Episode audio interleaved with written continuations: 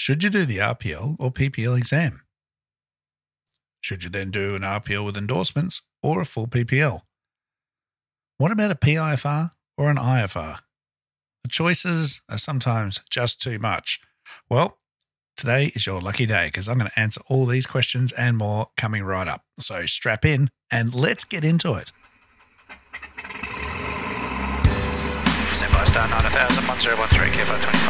Coordinating aileron and rudder, bank, balance, bank pressure rolling to 30 degrees. That's 30 degrees there.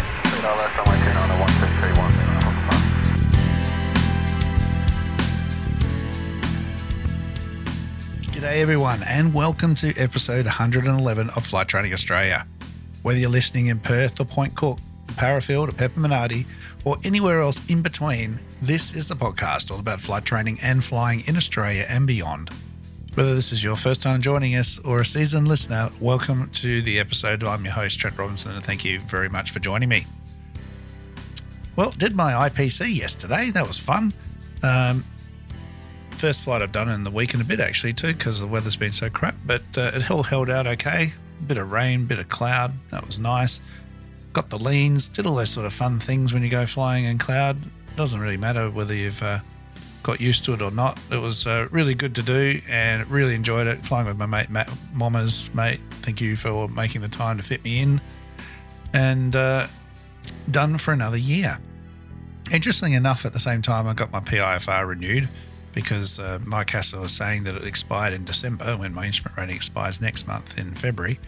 So again, don't understand how that works, but they're slowly getting there. So I got a email this afternoon with a notification of the PFR flight review. It was it was labelled the form uh, 61FR, which was uh, exactly like what I would fill out normally if I was doing a flight review form. And uh, yeah, I found that quite interesting. It's uh, good to have. The problem was, and uh, this is maybe something Cuss I need to think about, is it doesn't have the expiry date or anything else still. And the PIFR one is quite unique that it, uh, again, the legislation messed up, and I talk about this in the flight review episode, but it's a specific date that you set the flight. So it would be the 21st of February, uh, sorry, 21st of uh, January that that would expire, not the end of the month for a PIFR. But uh, anyway, it's getting there. I know some people are still getting uh, erroneous myCASA issues. Hopefully, they will be all resolved soon. Um, speaking of bookings, again, if you're looking head up to Darwin and do some flying with me, I am incredibly busy. Now, I've had various periods in the past, but nothing like now. So I'm basically now out of it until May, uh, which is a long time away. And for everyone that's got stuff that's coming up short notice, unfortunately, it's a chock a block. I'm uh, very grateful for everyone booking in and flying. But uh, yeah, if you want to do anything, especially big like instrument ratings, multi engine instructor training, uh, it's the time to plan ahead now. So anyway, get in touch with me. Let me know. I'm basically at capacity for two 10 checks and things at the moment as well, unfortunately. If anything changes or if there's cancellations, I can definitely, um, I've got a bit of a standby list going. But uh, yeah, just plan ahead, guys, because I just hate people missing out and I'll do everything I can to fit you in, but I'm just at capacity. I just wouldn't be able to do my job properly if I tried to squeeze any more in. All right. And uh, finally, I'm not going to talk about this week, but this is definitely going to be an episode I'm going to try and cover either next week or the one after. And if you've been watching the news and uh, stuff online at the moment, you'll notice a sudden increase in twin engine aircraft accidents in America. Now, the majority of these are all training accidents. And again, I don't want to speak out of turn, but they would seem to be something to do with either stalling or VMCA uh, demonstrations and training incidents. They're uh, resulting in a aircraft spin and uh, impacting the ground. Very little forward motion, so that's a spin characteristic, and just terrible.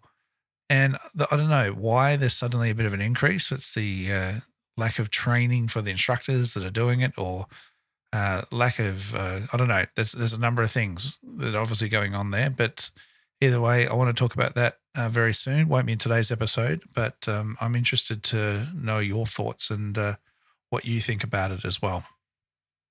All right. So today's episode, we're going to just have a look at a few of the choices facing pilots in the beginning uh, part of their flight training. And the first one is which exam to sit.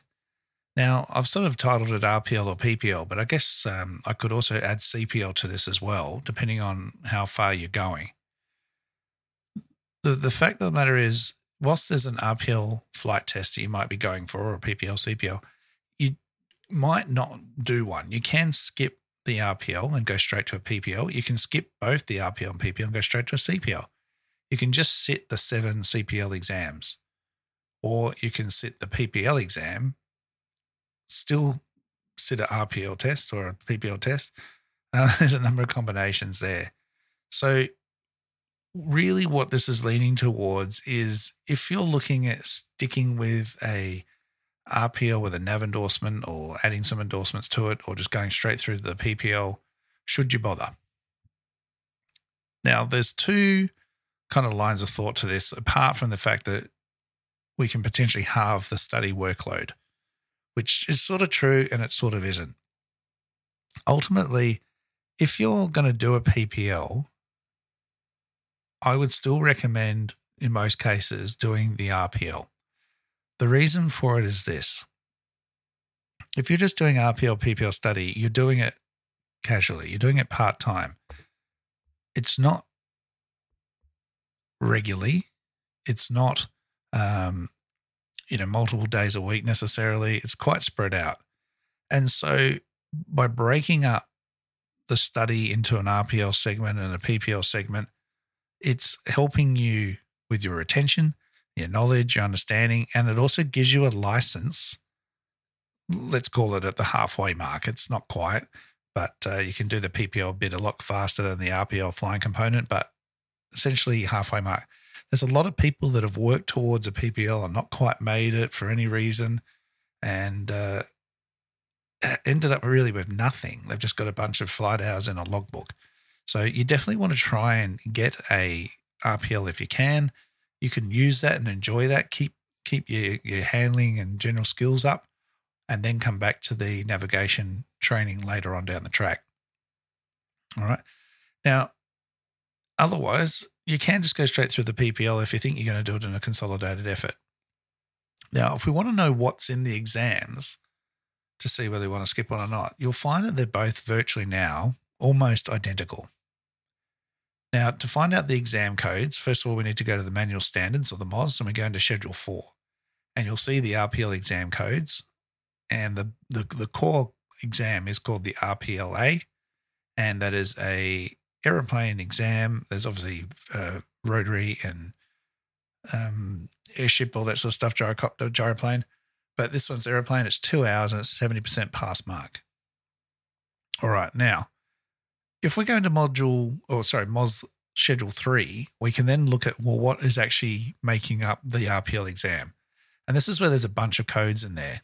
And this is where we get BAKC, which is for all aeroplane categories. Then we've got RBKA, which is aeroplane theory, the RARO or RA RO, which is radio theory. We've got the RFRC, which is a flight rules radio, and RPL MET. Okay, it's RMTC.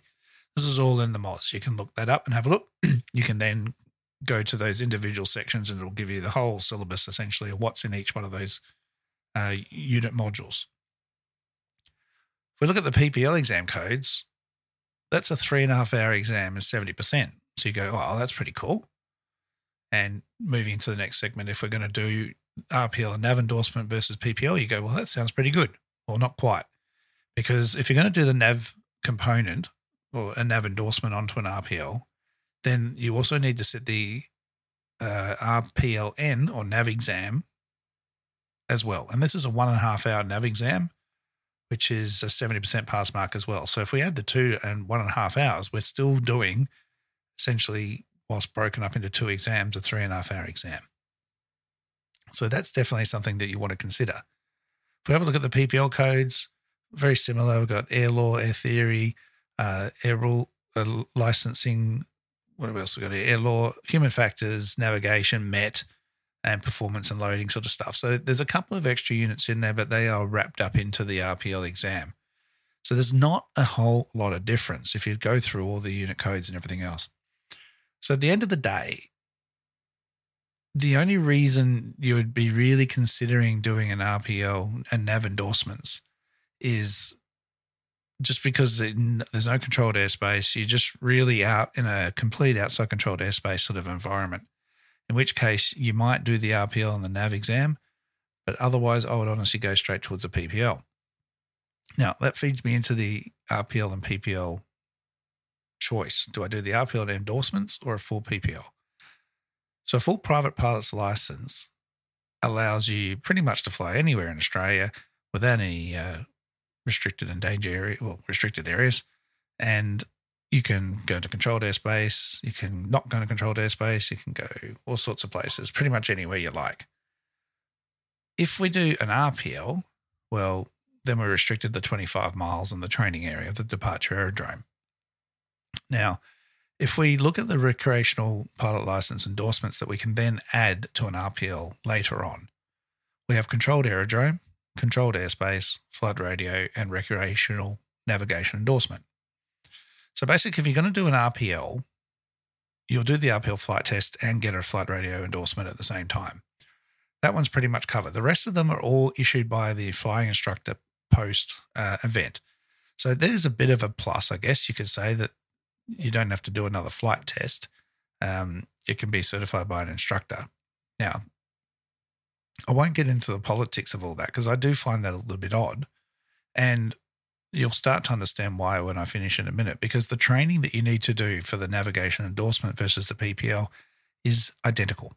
You're going through exactly the same process. So, why a PPL holder needs to do a flight test at the end of it, whereas a nav endorsement for an RPL holder doesn't, you're going to have to ask Casa that one. I just don't really get how that works. But this is the rules we're working with at the moment. So that's what I'm going to talk about. So the recreational nav endorsement, as I said, you need to pass the aeronautical knowledge exam for that endorsement. And you need to complete, in addition to the RPL uh, flying, you need to do five hours solo cross country time. So you sort of think, oh, yeah, that sounds pretty cool. Only five extra hours. Well, no, five hours of solo cross country time. So people ask me this all the time, and I go, and they think it's a bit of a discount. and It's simple. I said, well, what do you think you're going to need to do for me to send you for five hours of solo cross country over two flights? Basically, the PPL nav syllabus. All right. It's exactly the same thing, and it should be the same thing. There's no difference between doing an RPL, PPL. Um, you need the still same knowledge, same skill sets to be able to fly in and out of airspace and get to A to B to C and back to A again there is one subtle difference in that the cross country flight of the five hours just needs to be over 100 miles. If you look at the PPL requirements, it needs to be over 150 nautical miles. And there needs to be two landings that are made um, other than the one from the flight it began for an RPL. So it could be an aerodrome in a training area and somewhere else whereas the PPL specifies that it needs to be two aerodromes not within the training area um, or the for the aerodrome for which the flight began. So they need to be more further out. Um, yes, there's some command time and all that sort of thing, but honestly, you know, you need that knowledge and experience from a PPL to be doing that. You're going to end up with the same hours, same pro- process unless you're not looking to go into controlled airspace, I don't see a whole lot of point. I'd just go the full PPL. You're not going to be weight restricted. Um, it just makes life a whole lot easier for you. And you can add things to it like a PIFR, a night rating, other aircraft endorsements over the uh, RPL 1500 kilo weight limit. So it gives you a lot more options. And I definitely think that the uh, flying and the training and the licenses help will benefit you a lot, lot more. All right. What about advanced training? So I talked about night VFR the other week. How about instrument ratings versus private instrument ratings? So a similar thing. There's two exams, the PIFR and the IREX. Now, a lot of people opt to, or initially sort of sway towards the PIFR because they don't think they can pass the IREX. Now, look, it is a very uh, air lawry, wordy, lawyer speak kind of exam um, it can be challenging for some people. I totally get that. But you want to not shy away from it if you can. The PIFR is definitely there. And if you do the full instrument rating, you can get the PIFR issued at the same time. The main benefit of that is an IFR rating needs a proficiency check done every 12 months, like I just did, whereas the PIFR is a flight review with an instructor every two years. So you've got some options to do there. Now, think about the process of what's required there. A lot of people have arguments and say that the PIFR is dangerous and they should get rid of it and it's no good. Well, like I tell people, if I need to do a check every 12 months, and I can tell you now that, you know, I need to do that and the, the practice and exposure of everything I do, what do you reckon you need as a private pilot not doing it very often? So use common sense with all this sort of stuff. If, if I do my job as an instructor, my student's going to understand that this is something not to be messed with. They're going to do it properly and they're going to keep themselves current and, and use it safely and use it as an extension of their license. Remembering flying into cloud and weather is not an access all areas thing. There's still times where you just can't go. And this last week's been a classic example of that. We've had cloud embedded weather, and I haven't got weather radar on this particular aircraft. I can't tell where it is. So you need to really think about what we're doing and whether we really need to be going today. All right, so the two exams, if you look at the PIFR and the IREX, again, you can go to the uh, manual standards and you can compare, if you wanted to, the, the content of each of them, and they are almost identical. The biggest difference is that the PIFR initially is an en route exam. So it's really designed uh, as a qualification to depart, get to lower safe, enter cloud, fly to your destination, break visual at lower safe at the other end, and uh, land. There's no instrument approaches, there's no instrument departures or anything else. All those other things are called flight procedure authorizations, and they all get broken down into individual elements. So, very much like an instrument rating, you might decide that you just want to do uh, RNP, GPS approaches, ILS, and VOR, or NDB, whatever it is. Okay. If you decide for a PIFR, you might only want to do GPS and VOR approaches just so you've got something else to do. All right. Either way, you're going to have to go spend time practicing all that.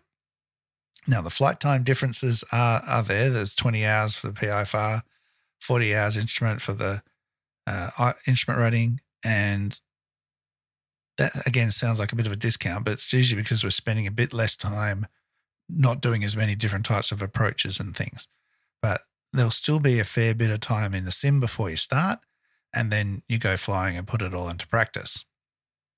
So, all the different flight procedure authorizations that you add, they also include the SIDS, uh, STARS, night flying, multi engine, single engine, of course, and then all the individual instrument approaches.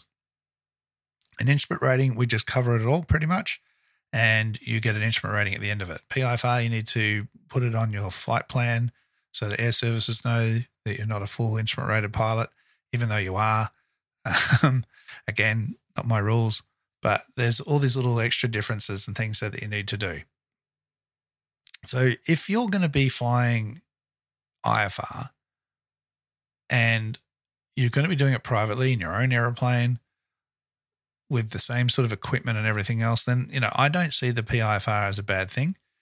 Um, like I said, you got to do the exam. What I didn't mention is when you go to do the individual approaches, the flight school that you've got will set you a uh, in-house theory exam for each uh, authorization that you're basically going for. All right, so that's how that all works. I personally have only done a couple of PIFRs. I've got it myself just so that it's there that, you know, one day I decide not to go full IFR, I can just let my instrument rating ex- expire and use my PIFR privately. I don't see that happening anytime soon, but hey, it's there, irrespective. The instrument rating is a little bit longer. You could argue it is a little bit more expensive. That being said, instrument rating training usually goes for a more competent uh, commercial pilot can be given to an a private pilot too. But sometimes the private pilot, given less experience and everything else, they take a little bit longer either way. And so the cross benefit gets eaten up by doing extra time and extra flights to try and get to standard. So you need to sort of look at yourself there and what experience you've got.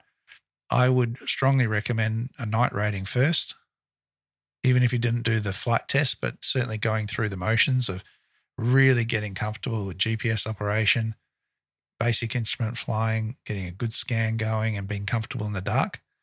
These things, even even if you're going to do full instrument rating, these both go a long way to uh, helping you feel comfortable and safe uh, before you go out and do the process there.